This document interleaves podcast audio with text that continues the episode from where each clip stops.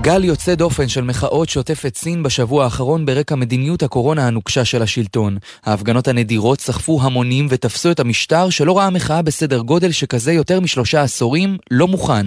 על ניסיונות דיכוי המחאה והצנזורה הקשה שנאכפת ברחבי הרפובליקה, בכתבה של יערה אברהם.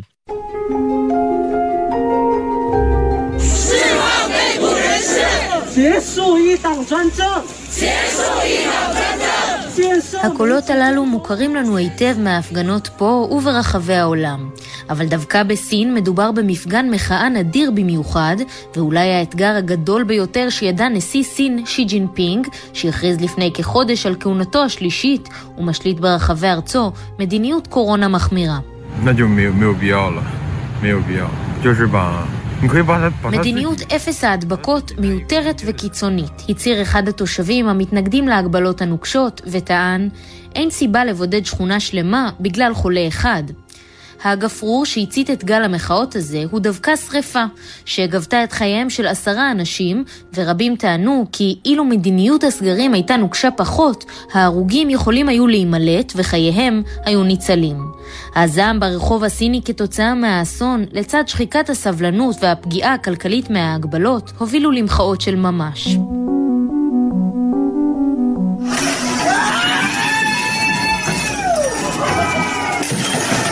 כוחות הביטחון הסינים עצרו עד כה המוני מפגינים וגם תושבים אקראיים, אבל נראה שהחשש המרכזי של השוטרים הוא דווקא המרחב הווירטואלי, והם פועלים להחרים ולמחוק כל תיעוד של ההפגנה וקריאת מחאה נגד הנשיא שי ומדיניותו. המפגינים מצידם לא נשארים חייבים, פועלים באפליקציות מחתרתיות ומעבירים הנחיות למחיקת קבצים מהירה. לא חשבתי לצאת להפגין, סיפר צעיר סיני המתגורר בבייג'ינג והוסיף, אולי בגלל שאני עדיין יכול לעבוד מהבית והגבלות הקורונה משפיעות עליי פחות, אבל לראות אותם נלחמים למען החופש זה מעורר השראה. מלחמתם של המוחים הסינים, שרבים מהם לא ראו הפגנה מעולם, מוגבלת מאוד בידי חוקי הצנזורה. אבל הם בהחלט מוצאים פתרונות יצירתיים. בשנגחאי, במקום כרזות המחאה המסורתיות, החלו להניף דפים לבנים ריקים במחאה על הפגיעה בחופש הביטוי. ובבייג'ינג כתבו על שלטים משוואה מתמטית של הפיזיקאי אלכסנדר פרידמן, ששם משפחתו באנגלית מזכיר את המילים אדם חופשי. השלטון בתגובה הגביר את נוכחות הכוחות במוקדי המחאה, בניסיון לדכא אותה במהירות. סין היא מדינת שלטון חוק, והזכויות השונות מובטחות במלואן לאזרחים, הצהיר דובר משרד החוץ הסיני ואיים. יחד עם זאת, יש לממש את החירויות רק במסגרת החוק. בעולם גינו את דיכוי המחאות בסין, ועל אף האיסורים, ברשתות כבר עוברים המסרים החתרניים. כעת, נדמה שהמשטר צריך לחשוש יותר מהתפשטות המחאה, מאשר זו של הנגיף. האיחוד האירופי הודיע אתמול שיפעל להקמת בית דין מיוחד, נפרד מבית הדין הבינלאומי בהאג, שיחקור ויעמיד לדין גורמים רוסים שימצאו אשמים בפשעי המלחמה שביצעה רוסיה באוקראינה. כתבנו עמית קלדרון, אתה איתנו בעניין הזה, שלום לך. שלום מתן, אתמול שחררה נשיאת הנציבות האירופית, אורסולה פון דר ליין, הצהרה מצולמת, שבה היא הודיעה לראשונה על הצעד המאוד חריף וחריג, צריך לומר, שהאיחוד מנסה להוציא לפועל. הקמה של בית דין מיוחד שיעסוק רק במלחמה באוקראינה ובפשעי המלחמה המלחמה שרוסיה ביצעה במהלכה. בוא נשמע חלק מהדברים שאמרה. Russia's invasion of Ukraine has brought death, devastation and unspeakable suffering. And this is why we are proposing to set up a specialized court to investigate and prosecute Russia's crime of aggression. הפלישה של רוסיה לאוקראינה הביאה מוות, הרס וסבל בל יתואר. לכן אנחנו מציעים להקים בית דין מיוחד בתמיכת האו"ם כדי לחקור ולהעמיד לדין את מי שאחראי לפשעים של רוסיה. כך נשיאת הנציבות האירופית. המשמעות של מהלך כזה, אם יצא לפועל, היא מרחיקת לכת. למעשה, מאז משפטי נירנברג אחרי מלחמת העולם השנייה, כל פושעי המלחמה שהובאו לדין נשפטו בבית הדין הבינלאומי בהאג. אז פון דר ליין אומנם הדגישה בדבריה שהאיחוד האירופי ממשיך לתמוך בקיומו ופעילותו של בית הדין, אבל רואה לנכון להקים בית דין נפרד כדי לשפוט את פושעי המלחמה הרוסים. כרגע יש הרבה יותר שאלות מתשובות, באיזה תרחיש תסכים רוסיה שבכיריה יישפטו בבית דין שכזה, מה תהיינה הסמכויות שלו. בכל מקרה, פונדרליין הדגישה שמדובר ברעיון, ובאיחוד פועלים כרגע לגייס תמיכה בינלאומית רחבה למימושו. אבעבועות הקוף שמחקו את הקורונה מהחדשות והציפו חשש מנגיף חדש, אמנם הספיקו כבר לרדת מחששות הציבור, אבל כתבתנו עומר עזרן, ארגון הבריאות העולמי הכריז על שינוי שם המחלה כדי למנוע סטיגמות בנושא. שלום עומר. כן, נכון מתן. אז אבעבועות הקוף, המונקי פוקס, אלה שהתפשטו מאפריקה למקומות מסוימים באירופה השנה, ואפילו קצת כאן בישראל, גרמו למעט דאגה, וגם לקטלוג לא צודק של קבוצות שעשויות לכאורה לחלות בו יותר, למשל להט"בים או היספנים.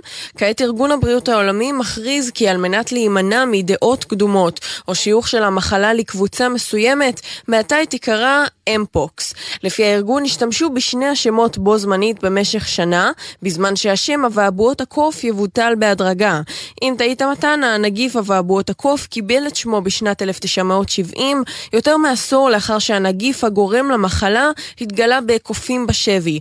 על אף השם, אבעבועות הקוף כנראה לא התחילו בקופים, המקור האמיתי עדיין לא ידוע וניתן למצוא אותו בכמה סוגים אחרים של בעלי חיים. מדענים ומומחים לחצו מאז תחילת ההתפרצות האחרונה לשנות את השם כדי למנוע אפליה וסטיגמה שעלולה רק להרחיק אנשים מבדיקות וחיסון. גזלייטינג היא מילת השנה של מילון מיריאם ובסטר לשנת 2022 לאחר שחיפושיה עלו ב-1740 אחוז. אבל איך הפך המונח שהוגדר לפני כ-80 שנה לדגל אדום בין בני זוג ופוליטיקאים כאחד וזכה לפופולריות בלי שהיה קשור לאירוע אחד בולט השנה? הכתבה של שחר קנוטובסקי. Word of the year for 2022 from Merriam-Webster is gaslighting. אם השתתפתם לאחרונה בדיוני רשת מפוליטיקה עד רכילות, ייתכן שהמושג גזלייטינג לא זר לכם. מילון מריאם ובסטר בחר במילה הזו שפירושה המדויק הוא מניפולציה של הזולת כדי לגרום לו לפקפק בתפיסת המציאות שלו כמילת השנה, לאחר שהחיפושים שלה קפצו באלפי אחוזים. This is a word that I think a lot of people do have to look up because it has a very specific meaning. There is a little bit of a story. אנשים צריכים לחפש את המילה הזו כי יש לה משמעות שונה, יש פה סיפור, אומר העורך הראשי של מריאם ובסטר, פיטר סוקולובסקי. כדי להבין מאיפה הגיעה המילה, נצטרך לחזור אחורה, לשנת 1938, אז עולה לראשונה המחזה שכתב פטריק המילטון, ועוסק באישה שבן זוגה משכנע אותה שהיא מדמיינת דברים ומאבדת שפיות. למחזה קראו אורות הגז, או, ניחשתם נכון, גזלייט. שש שנים לאחר מכן גזלייט עובד גם לסרט מצליח, אבל רק בשנים האחרונות נכנס המונח לתודעה. למה בעצם?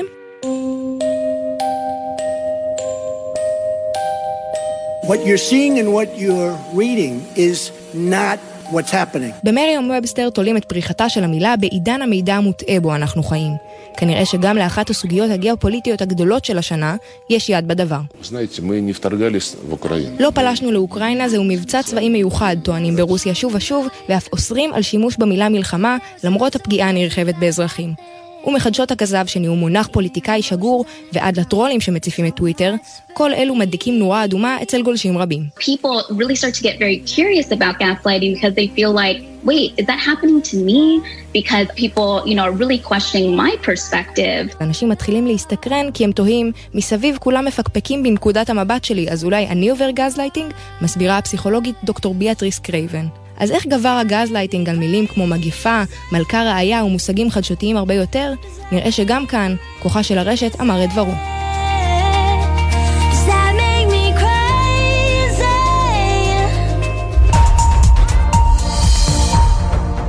וכהרגלנו מסיימים את זמננו הקצר יחד עם אנקדוטה מוזיקלית.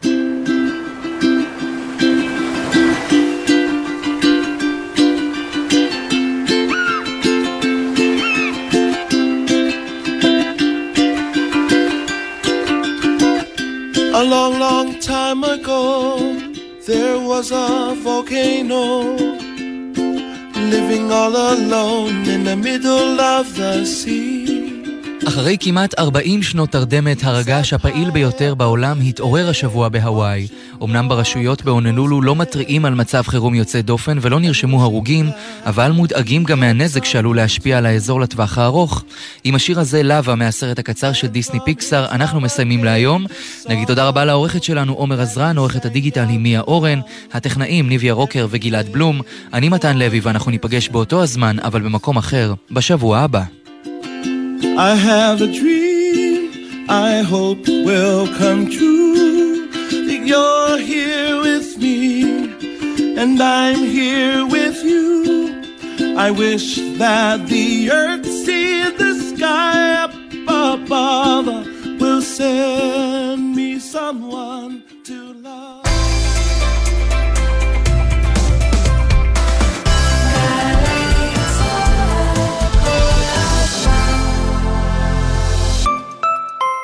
ועידת השלטון המקומי לחדשנות מוני אקספו יוצאת לדרך. אתם מוזמנים להתעדכן בנושאים הבוערים ביותר, לפגוש את המחליטים ולהיחשף לחידושים הטכנולוגיים שישנו את המציאות. 7 ו-8 בדצמבר בביתן 2, אקספו תל אביב. חפשו בגוגל מוני אקספו. עכשיו בווינר, גביע העולם 2022. קרואטיה נגד בלגיה, יפן נגד ספרד וקוסטה ריקה נגד גרמניה. יודע מי תעלה לשמינית הגמר? ייכנס לתחנה, לאתר או לנייד ותוכל להרוויח. אם לא תשלח... איך תיקח? אתם זכאים לתעודת נכה מהביטוח הלאומי? מהיום התעודה דיגיטלית. להורדת התעודה בקלות לטלפון הנייד, היכנסו לאתר הביטוח הלאומי. קל ופשוט. ביטוח לאומי לצדך, ברגעים החשובים של החיים. הופה כבר הגעת, הופה כבר הגעת, הופה כבר הגעת, הופה כבר הגעת. שלוש או שלושה ברכב, תפקחו את העיניים, יש נתיב פלוס, בכניסה לירושלים. הופה כבר הגעת, הופה כבר הגעת, הופה כבר הגעת, הופה כבר הגעת.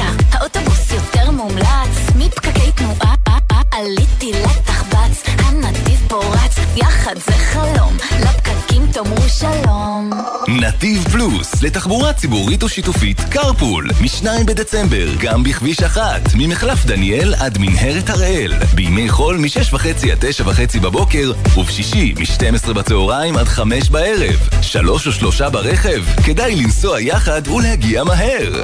הופה כבר הגעת, הופה כבר הגעת, הופה כבר הגעת, כבר הגעת. עוד מידע חפשו ברשת נתיב פלוס, משרד התחבורה. אז יגידו שאת לא זמינה, שאת מסננת, שאת סוציומטית. אז יגידו. אבל את לא תתעסקי בנייד בזמן הנהיגה, ותחזרי לכולם רק אחרי שתחני במקום בטוח. והם, בסוף הם יגידו לך תודה. תודה שאת מחויבת לחיים שלך ושל כל האנשים שבדרך. הרלב"ד. מיד אחרי החדשות, עידן קבלר ודניאל סילברשטיין. גל"צ